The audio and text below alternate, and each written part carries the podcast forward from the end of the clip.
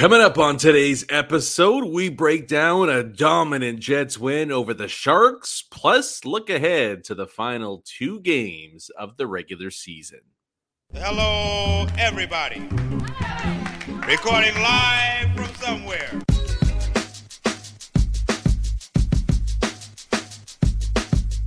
What's good, and welcome to another episode of Skates and Plates on the Hockey Podcast Network. I'm your host, Brandon Rowicki. You can follow me on Twitter at Brandon underscore Rowicki or the podcast at Skates Plates Pod.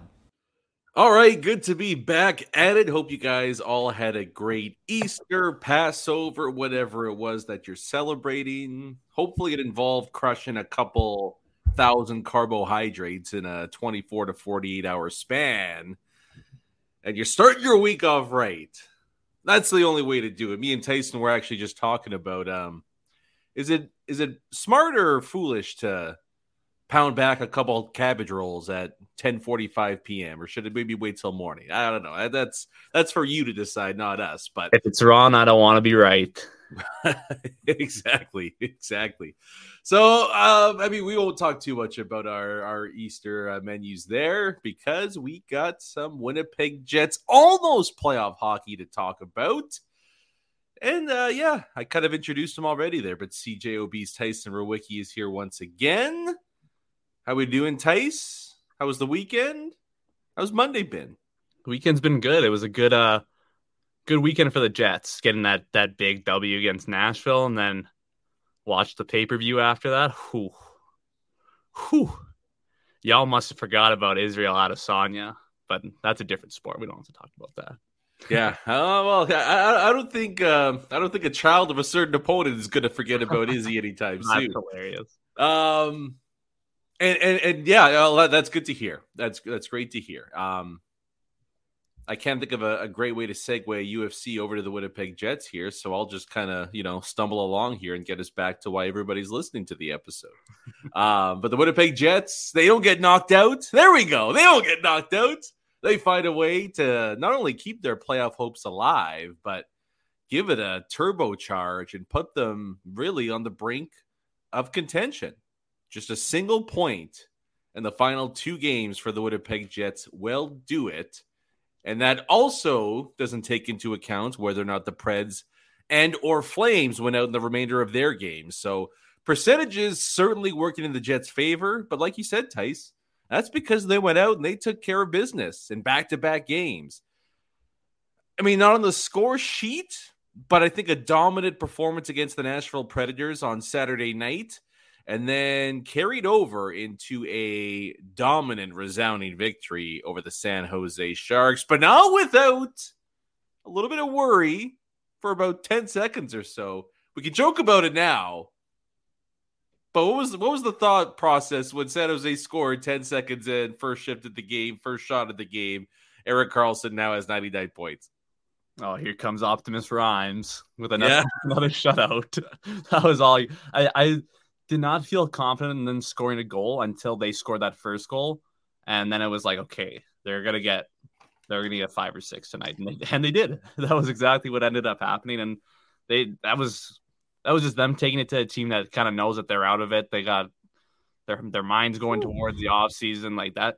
That did not look like a very well motivated San Jose Sharks team tonight, but at this point in the season, there's a lot of teams like we've seen a couple of the bottom feeder teams with guys who have who have contracts running up at the end of this year, guys who are trying to make impressions on their teams for the year after. Like it's a dangerous time for a lot of playoff teams playing those bottom feeders because you don't know what you're going to get. But so it's great to see them come out and really put together that strong performance. And really, it's it's four strong performances out of five their last five games, right? Like the Calgary game wasn't fantastic.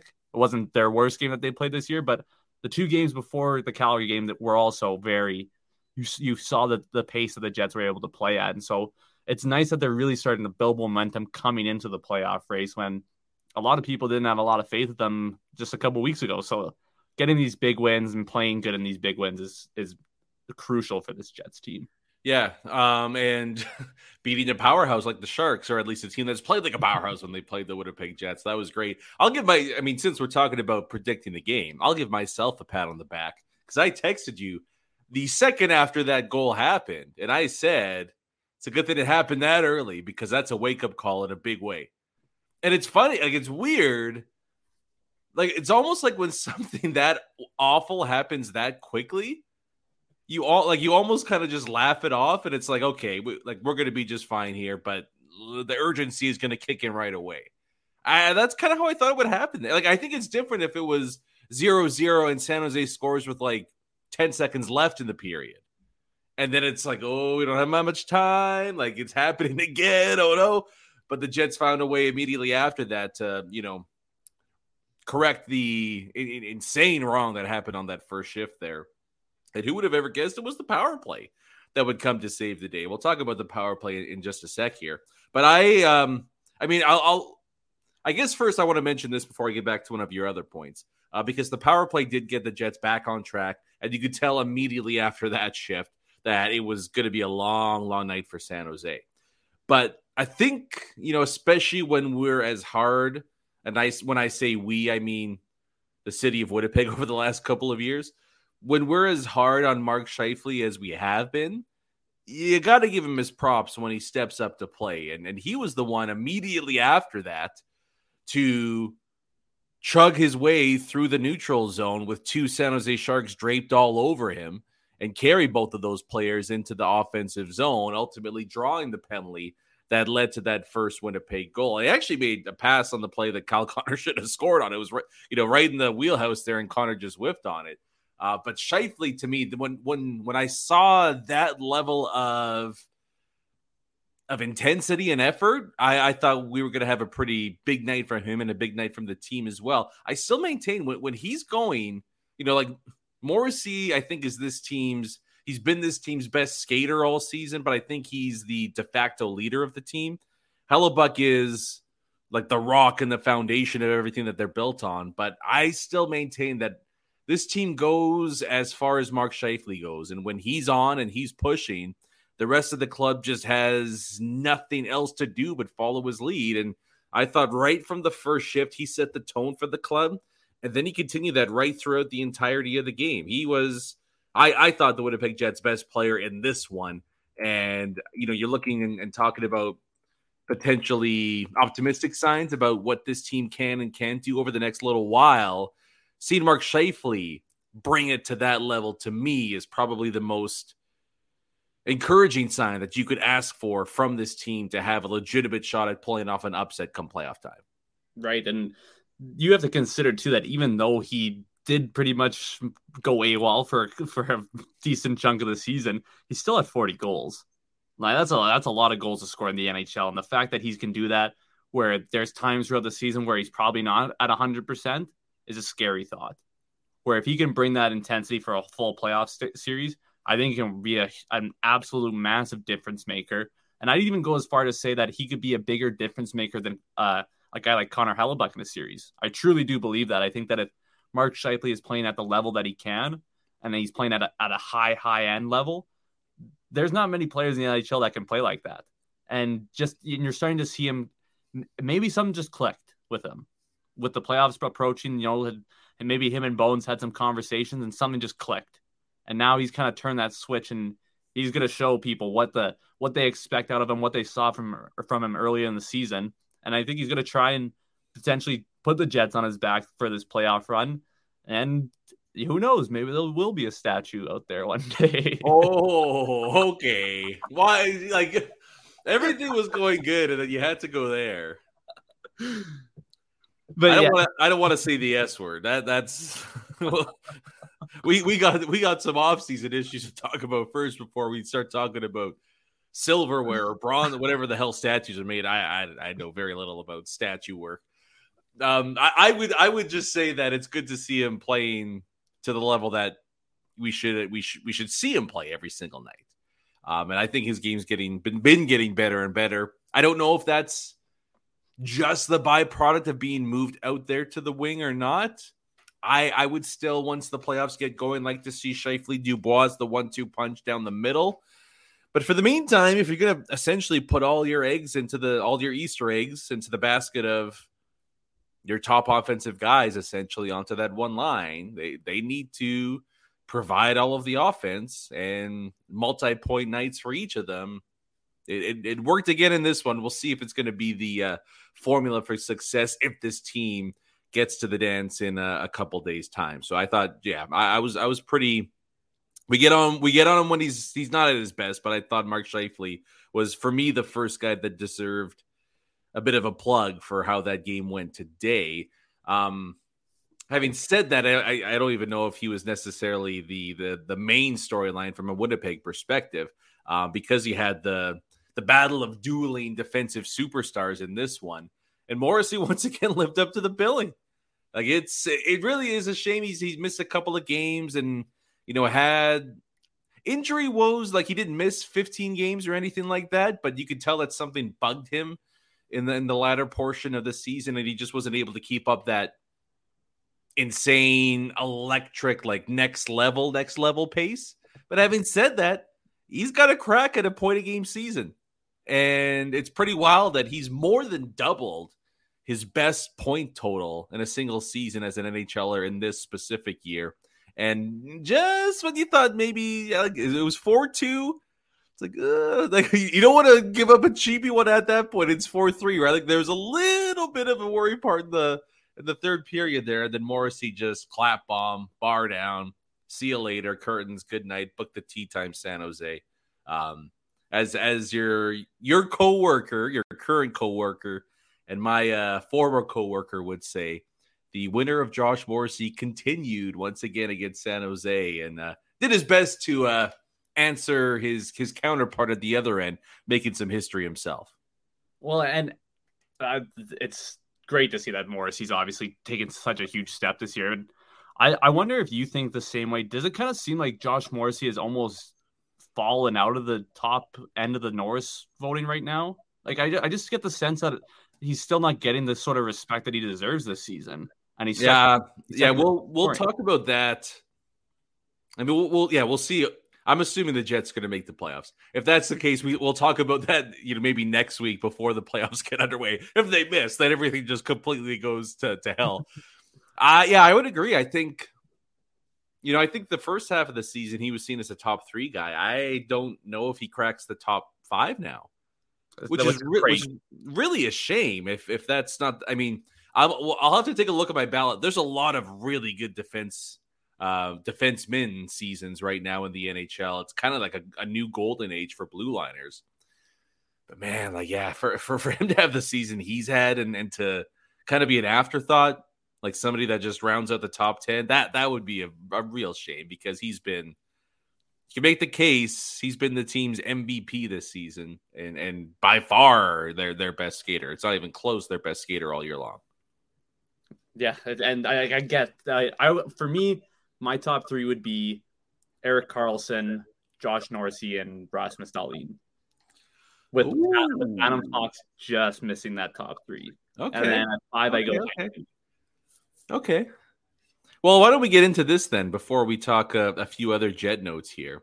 Um, one that's you know pretty important as to what's going to happen over the the next stretch of hockey for the club.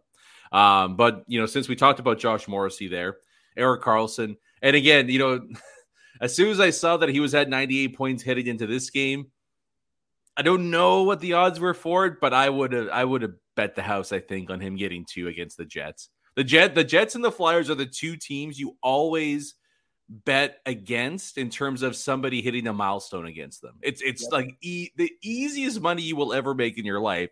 And of course, Karlsson scores twice, 100 points on the year. First guy in 31 years or something like that. Only one of the six defensemen in history of, of hockey to do that. You look at the point gap, and this is where points aren't everything when it comes to D-men. You look at the point gap though, like hundred to seventy-five. Like he's been twenty-five percent more productive than the next closest defenseman in terms of offensive production. He's no look. He's never going to be Rod Langway for all the old school guys out there. Like he's he's not your prototypical stay-at-home shutdown defenseman it, it has to be Karlsson's Norris to lose, right? Like the, the, they're ha- like, right? Am I, I feel like I'm kind of in the minority right now at this point, reading some articles out there. yeah, if if he's not the Norris winner, there's got to be a riot. I think like I think it's just stupid that it's even an argument. At this, what you're not gonna give the heart to the heart to someone because they scored too many points? Like I, I just don't get that part of it. Like oh, he, he struggles in his own end. Well, let's see, let's see Adam Fox go to San Jose, see how he does. Put Karlsson on the Rangers. How many more points is he gonna get? Like it's just I I don't understand the people's people's need to attack guys who are having historic seasons. It's like you're trying to bring him down a notch and so that your guy can get in. But it, it's just why don't you just enjoy that he's doing something that only se- six or seven other guys have done in their career, or not even in the league history. Like it's just it just blows my mind. And if you watch some of the games, if you watch the games where the San Jose Sharks do end up winning, why are they winning games? Watch watch the game tonight. Yeah. that was one, that was one of the worst displays of hockey I, I can remember in, in, in a long, long time. And he was, of course, the only reason they even sniffed a couple of goals past Connor Hellebuyck there. I, I I agree. I mean, everybody that listens knows I am like EK for I got it tattooed on my inner thigh, like EK sixty five. Like that, that he, he, so I might be a little biased in the situation here, but we're, we're talking about a legendary, legendary season. And what really puts the cherry on top for me is the fact that we're seeing Connor McDavid put up the highest scoring season again in almost 30 years, a season for the for the ages for him. Erik Karlsson leads the NHL in 5 on 5 points this year. Not Connor McDavid who's got 150 plus. It's Erik Karlsson, a defenseman who leads the league in 5 on 5 points crazy. He, he generate. You're right. He generates all the offense for San Jose, not some of it, all of it. And to basically wash all of that away because he's not outstanding defensively, I I, I just can't buy that. I, I I think, and I know there's analytics that can kind of, you know, take a lot of this into account and all that, but I just don't know how you can completely push away the environment that he's in, especially in the sec. And I, I, saw one article today say, you know, Karlsson's defensive swoon in the second half should have him below these other guys in the in the Norris Trophy race. I wonder what happened in the second half of San Jose. C- oh, that's right. They traded away everybody that could play hockey. Maybe that's why his defensive numbers aren't as great as they were in the first half. I, I, I just, I don't know. To, to me, sometimes I think when it comes to voting, we we we tend to overthink things at times. And I think there should be. I I know other people don't necessarily feel this way, but I, I do feel as well that, you know, especially when it comes to awards, which are pretty arbitrary to begin with, if there's a great story that goes along with it, go with the great story. He's an amazing story right now, right? Like, you're basically thrown on the trash heap. This guy is useless. He's never going to be the guy he once was and he comes back and he has one of the greatest offensive seasons we've seen from a defenseman, you know, in, in decades, may, maybe ever, if you take into account, you know, the increase in, in goaltending and equipment and all that. So for, for, for me, Carlson's Karlsson's the guy 100%. Uh, there's a lot of good D-men, though. He's probably lucky that Cale Makar missed as much time as he did, or else we might be having a different convo. Um, but to me, I feel like my top five is pretty set. What order? We'll talk about that once the season comes to an end. But to me, it's got to be Karlsson, Dahlin, Makar, Fox, and Josh Morrissey has to be in the conversation really? too, because Josh Morrissey, not to the level obviously Karlsson did, but Morrissey's generated a lot of offense for this team this year. And when other guys have been whoop, whoop, whoop, up and down all over the place, he's just been steady as it goes. And I think really the driving force to this team doing just enough to get into the playoffs. Yeah, and and even with with people bringing up his advanced stats for for defense, do you know how many things go into a defensive zone, like like a breakdown when a when well, happens? Yeah, like, so I'm I'm glad you taught you mentioned that too because you know those same analytics people said Hampus Lindholm is over the hill, done, trash. He's never going to be good again. Look at his numbers in Anaheim. Look at his numbers in Anaheim. This guy can't play deep. Why is Boston give it less than half a year later? Hampus Lindholm is legitimately in the Norris conversation. Yeah. So we're just like, it's so funny how, and I, I'll always lean analytics and all that, but analytics people will, you know, will will all shuffle over this way because the numbers say this. And then when they do a complete 180 the next year, it's no, no, no, no, no. But the numbers, it's different now, so we we can like completely ignore it. It, it the, the I just don't like how much the goalposts change all the time. When Lindholm was, you know, the same D man over the last two years, but all of a sudden now he's, you know, God's gift to defensive defenseman. I, um, I, feel like I feel like analytics are pretty good indi- indicator of a player's play in the offensive zone. I think in the D zone, there's just too many variables that can happen and too many things that are completely out of your control as on, on your role on the ice in the D zone. I just think that there's so I, I, I don't really put much weight into defensive stats. I, I would say I would say they're really good for forwards. Yeah. Okay. Uh, yeah. Defensemen, it's a little like we've just seen too many times over the past several years. A guy, I mean, Brandon Montour in, yeah. goes to Buffalo. He can't play hockey. He's almost a point a game guy in Florida right now, right? Like environment is such for defense. I, maybe that's what it is. Environment for defensemen is just such a such a massive factor into what they do out there on the ice that it, it just can be difficult to, to quantify that year in year out. Um, so I yeah, I, I to, to me it's Karlsson. To me it's Morrissey. And I think even the fact that Morrissey is mentioned with the Makars, Foxes, Karlssons, and and Dahlin's is like that's upper echelon stuff. Like he is again, it's it's too bad three other defensemen in the same year are having borderline legendary years at the same time Josh Morrissey does, or else you know if he if, if Morrissey did this last year, it'd be Morrissey versus Makar for the Norris Trophy, right? Like it, it, he's he's been that good, just competition wise, pretty pretty tough year to to play out of your mind for 95% of the season there. But hopefully it would be nice to see him get a nom at the very least to be one of the top three heading out there to the award show. But we'll see if that's going to be the case. Obviously, um, some more important things for the Winnipeg Jets to worry about in the next little bit. Um, speaking of more important things to worry about, Two games to go, Tice. One point, like we mentioned, one point needed against Mini or Colorado, and it's over. Clinched. Done. Not even taking into account what Nashville or Calgary does. You mentioned it earlier. Four of their last five games, at the very least, have been really good efforts by the Jets. The one misnomer being the Calgary game, not bad. Like, you know, they, have had worse. Do you do you believe the Jets are hitting their stride right now? Like is is there legit reason for optimism? Can we just turn off the previous 2 months of of iffy to downright awful play out of our minds and say, yeah, just because they clicked it right now, they're good to go. Like are, are you are you a full on believer here that that they're going to make some noise in that first round against a top seed? I'm not a full on believer yet but I am pretty optimistic. Just because of how bad everything went, a lot of teams would kind of just roll over. They wouldn't even put in a good a good couple efforts at the end of the season. They would have just rolled over. So the fact that they're able and a couple adjustments on the coaching staff too, like they're putting Ehlers on the top unit. Like we talked about the power play, how the one uh, shocking what what that's done for the for the first unit. Like who would have thought that putting Ehlers up there would would help that unit.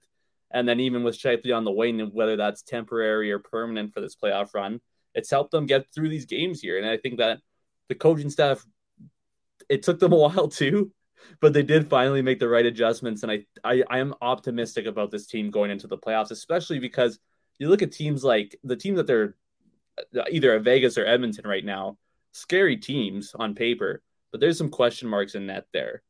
And whereas yeah. you you have the ultimate de facto kind of game breaker in Connor Hellebuyck, where he can still use series on his own, and just have and and with the high end firepower that the Jets have, uh, you, you don't know what a guy like Logan Thompson or Stuart Skinner are going to do in the first and their first extended run of playoff hockey. You just don't know. So I I'm optimistic about it.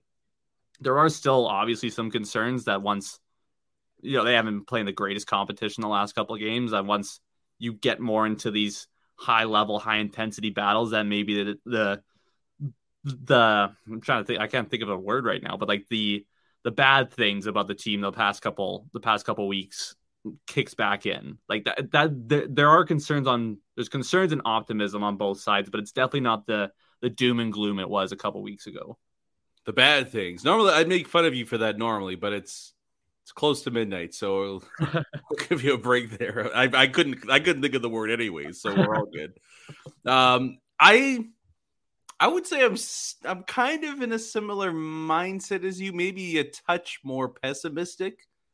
I think the this is going to actually sound way more pessimistic. I, I, think the most uh, I, I think the most positive thing I can say about the Jets' play as of late is that I don't think they're going to roll over and die in the postseason. so that like that that's nice. like I I'm just yeah I I can't from what I saw over that stretch I I just can't go all in on this team.